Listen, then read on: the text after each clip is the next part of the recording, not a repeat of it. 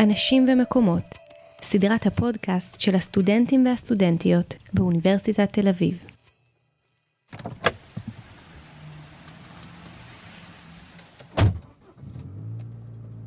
אחרי שבוע שלם של רעש, לחץ והרבה אתגרים, מגיע ערב יום חמישי. כבר עברה שעת הפקקים בכביש החוף צפונה, והנה אני עולה לאוטו לצורך נסיעה צפונה לסכנין, מקום בו גדלתי ויגדל את הילדים שלי בהמשך. מקום שנחשב מוניציפלית כעיר, אבל בפועל הוא כפר, כפר באופי, כפר בנוף ובמנהגים. מתחיל את הנסיעה כמי שנוסע לגלות, לנוף הירוק ולכבישים הריקים ולשטחים הפתוחים. פשוט לרוגע ולשקט. כולי מלא בציפיות ובתקווה שזה מה שמגיע לי לאחר שבוע עמוס. תקווה זו מתחדשת כל שבוע. אבל ככל שאני מתקרב הביתה, מתחילות אכזבות בהדרגה. כבישים עמוסים, אותם אנשים מתפרעים בכבישים, ושוב חסרי הדיור מוחים מחאה שקטה בכיכר. ניידות משטרה מעצבות את הנוף החיצוני, את הנוף החיצוני של העיר, שוב חוזר הסרט המוכר. סכנין היא עיר בצפון ישראל. היסטורית, העיר קיימת מהתקופה הכנענית, ואת השם שלה, תלוי את מי שואלים, מיוחס לקבר רבי יהושע דה סכנין שנמצא בלב העיר העתיקה. לאחר קום המדינה, העיר מנתה בשנת 1978 13,000 איש שרובם עסקו בחקלאות, וכיום העיר מונה 33,200 תושבים. בשנות ה-70, אחרי ההחלטה להקים את יישובי גוש שגב והתפתחותה של העיר כרמיאל, התחיל תהליך של הפקעות של אלפי דונמים משטחי העיר. מאז, כפי שידוע, תחום השיפוט של העיר סכנין לא גדל, וכיום, לפי תוכנית האב לשנת 2040, כל העיר מוקפת ברצועה ירוקה שמגבילה את ההתפתחות של העיר לכיוון יישובי גוש שגב. אה, כן, ועוד פרט אחד על העיר סכנין, יש לנו קבוצת כדורגל שמשחקת בליגת העל כבר כמה שנים טובות. בסכנין, אשר נחשבת כעיר מרכזית במגזר הערבי מכל הבחינות, קיימת מצוקת דיור כמו בכל המגזר. אצלנו היצע הקרקעות והנכסים המוצעים למכירה הולך ומצטמצם עקב ההגבלות הקיימות בתחום השיפוט של העיר, ולאור הביקוש הגבוה לעומת ההיצע. לגבי מצוקת הדיור ביישוב הערבי, אדוני היושב-ראש, נבחרי העם לא יודעים, צר לי מאוד שלא יודעים, אפילו שרי הממשלה לא יודעים. אני אומר לכם באחריות, יש יישובים ערבים בודדים שיש להם תוכנית מתאר. פריסה תקציבית הוחל ביישום התוכנית לראשונה מופעלים קווים בתוך ואל היישובים סכנין, אום אל-פחם, תמרה, דלית אל-כרמל. עד סוף 2011 תופעת תחבורה אדוני סגן השר, מספיק, הממשלה לא, לא, לא, לא, לא, מדי. למה לכם להוציא את כל הכספים על היישובים הערביים? אפילו אם יש צעירים שמעזים לחשוב לקנות נכס בעיר, מהר מאוד יגיע השוק מהמחירים והם יתחילו לבדוק אלטרנטיבות שמעולם לא חשבו עליהן קודם. עדיין במגזר לא מקובל כל כך שאנשים ימכרו את בתיהם או את הקרקעות שבהם הם מחזיקים. זה נחשב כבושה, ומי שמוכר את הנכס שלו ללא שום צורך לגיטימי יזכה ללא מעט ביקורת ושיימינג. על בנייה רוויה כולם שמעו, נכון? אצלנו לצערי עדיין המונח הזה קיים במתכונת מצומצמת, רק למשפחה או ליתר דיוק לחמולה.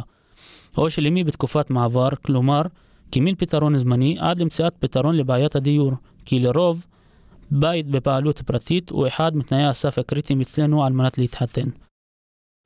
הרבה אנשים לא מוכנים לגור בבניינים של בנייה רוויה, אחת הסיבות העיקריות היא הפרטיות ורוב האנשים טוענים שלגור ליד זרים הופך אותם להיות חשופים למישהו כזה יגרום לאי נוחות רבה. בהתעלם מכל המציאות שתיארתי קודם, קיימת תופעה אצל הצעירים שהתמזל מזלם ובבעלותם קרקע המיועדת לבנייה, קרקע שהם ירשו או קיבלו מההורים. הם מנצלים את השטח כדי לבנות בתי פאר, ללא שום קשר או התחשבות במצב הכלכלי שלהם. יש להזכיר שבמגזר רוב עלויות הבנייה מוטלים על משפחת החתן. סיור קטן בעיר סכנין או מבט על הבתים החדשים שנבנו שם בשנים האחרונות, נוכל לראות שמדובר בבתי ענק. כל בית בעיצוב אדריכלי מיוחד ושונה, אבל מה שמחבר ביניהם זה שכולם משדרים יוקרה ורמה סוציו-אקונומית מאוד גבוהה. אפשר להגדיר את זה כמין התפרעות בבנייה לצד המצוקה הקיימת. הרבה אנשים לוקחים משכנתאות והלוואות ענקיות, בנוסף לסיוע גדול מההורים, מה שגורם לנטל כלכלי עתידי, אם זה על בני הזוג הטריים או על ההורים עצמם. הרוב באמת לא דופק חשבון לעתיד, ועושה את מה שהוא רוצה, כאן ועכשיו, בלי להבין למה הם מכניסים את עצמם. سلام رامي كيف الحال؟ هلا هلا محمد آه مبروك البيت الجديد الله يبارك فيك حبيبي سمعت انك بنيت بيت جديد אז רמי, במה אתה עוסק היום? אני עובד היום כמנהל במפעל. שלא תחשוב שאני מקנא, אבל אשמח לשמוע ממך איך באמת הצלחת לבנות כזה בית מפואר. הרי רובנו בקושי סוגרים את החודש. טוב, אתה צודק, שבתקופה הזאת לבנות בית זה לא משהו פשוט ולא מובן מאליו. כמובן שזה היה קשה, וכמובן שעבדתי יום ולילה עד שאני סיימתי לבנות את הבית. תוסיף לזה גם את העזרה של ההורים, שבלעדיהם לא הייתי יכול לסיים את הבנייה. אבל אני לא אשכח גם את, ה... את החלק הכי חשוב והכי משמעותי, שזה היה חלקת האדמה שסבא שלי הוריש לי כדי בכלל להצליח למצוא מקום לבנות. אבל זה באמת שווה את ההשקעה? זה לא מעמיס עליך כלכלית לעתיד? תשמע, אין כזה דבר שזה לא יעמיס. יש על זה השפעה גדולה גם על העתיד וגם על ההווה. זה מאוד מעמיס על המשכורת הממוצעת, במיוחד כשאתה שכיר, אבל אה, אני חושב שזה שווה את זה, כן. אחרי הכל, יהיה לך מקום שאתה יכול לקרוא לו בית. אני לא מרגיש שאתה יכול לעשות את זה בדירה שכורה. אז מבחינתי, כן, זה שווה את ההשקעה. מה אתה מתכנן לגבי העתיד של הילדים שלך? איפה הם יגורו? האם חשבת על זה בכלל? אה, יש זמן לחשוב על הילדים, אבל אה, מקסימום במקרה הכי קשה, אפשר לחלק את הבית, הבית גדול. אפשר לחלק אותו לשתי דירות. אוקיי, מה יא מעלם, אינשאללה תתהנה פיו. צעירים אחרים בסכנין מצאו דרך אחרת כפתרון למצוקת הדיור. הם עוברים לערים גדולות סמוכות בשביל לגור בדירות בבניינים גבוהים. האם זה דומה לתופעה המוכרת בחברה הכללית שצעירים נוטים לעזוב את הכפר ולעבור לעיר הגדולה? במקרה שלנו זה לא העניין. אצלנו הרוב רוצה לשמור על קרבה להורים ולעיר המולדת שלו. לכן הרוב נוטה לעבור לעיר כרמיאל, שהיא במרחק נסיעה של רבע שעה מסכנין. מה שמוזר, שלאנשים אין בעיה לגור בבנייה רוויה בעיר כמו כרמיאל, והם מסתדרים עם כל האוכלוסייה שם, ואין להם את אותם חששות או סטיגמות כמו שעולה בסכנין. אפילו לרכוש דירה בכרמיאל או לגור בשכירות שם, נשמע מאוד לגיטימי בצד התושבים. אחרי שיחות עם הרבה אנשים שעברו לגור שם, כולם שמו דגש על נושא הביטחון, בכך שהמשטרה שם תמיד נוכחת ומטפלת בכל המקרים במידה ויהיה.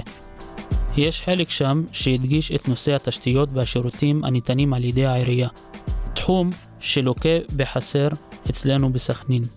ועדיין הם מסיעים את הילדים שלהם ללמוד בסכנין, בחרתי דווקא בכרמיאל בגלל שהיא מקום שהוא קרוב למקום המגורים שלי, אה, כמובן למקום המגורים של ההורים גם, וזה עוזר לי לבקר אותם בכל זמן שאני רוצה, וזה לא יהיה מכשול לבקר אותם.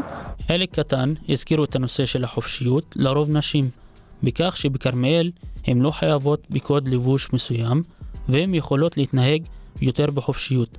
לבסוף, זה מקום שלא כל כך קשה בו לרכוש נכס או לקנות נכס מסוים. הרוב מסכימים שבכרמיאל תמיד הערך הכלכלי של הנכס עולה, ואפשר בעתיד אולי למכור אותו ברווח ללא כל מיני רגשות עוול. בחזרה אליי, לרעש שבתוכי, לרגשות המעורבים, לעיר שלי, לעתיד העמום. נושא הדיור נוגע בי כמו שנגע באחרים ויגע עוד. אני חשבתי הרבה וניסיתי להגיע לנקודת איזון אשר תתאים לי ולמשפחה. אני אגור בקומה מעל ההורים. דירה צנועה אשר תבוסס על חום ואהבה. לא בית מפואר ולא וילות. בשלב מסוים אני גם מאמץ את הבנייה הרוויה ואצמצם את זה רק למסגרת של הפמיליה כמו שאומרים. כמו שאמרתי קודם, ואחזור על זה שוב, אשוב למקום בו גדלתי וגם מגדל את הילדים שלי בו. כי כולי אמונה שניתן תמיד לשנות ולשפר ולשאוף תמיד לטוב. נקודת איזון ואיזון עצמי יגיעו בהתאם לכל אחד ואחת. ולבסוף, כמו שאמר סמואל ג'ונסון, עת מצוקה היא פרק הזמן הנוח ביותר לאדם כדי להתוודע אל עצמו. ناس بتركض مستعجلة ليه حياتها ما بتوقف ولا بتستناك انت جرب خفف فكر بالمستقبل هدفك هو حلمك لوين هالايام تبعد הסדרה אנשים ומקומות נעשתה במסגרת מיזם מרחב משותף של הנציבות לשוויון, מגוון וקהילה באוניברסיטת תל אביב. הסדרה מופקת על ידי אורבנולוגיה, כתב העת של המעבדה לעיצוב עירוני בראשות פרופסור טלי חתוקה. עורכת הסדרה, הדס צור, עורך סאונד, ניר לייסט.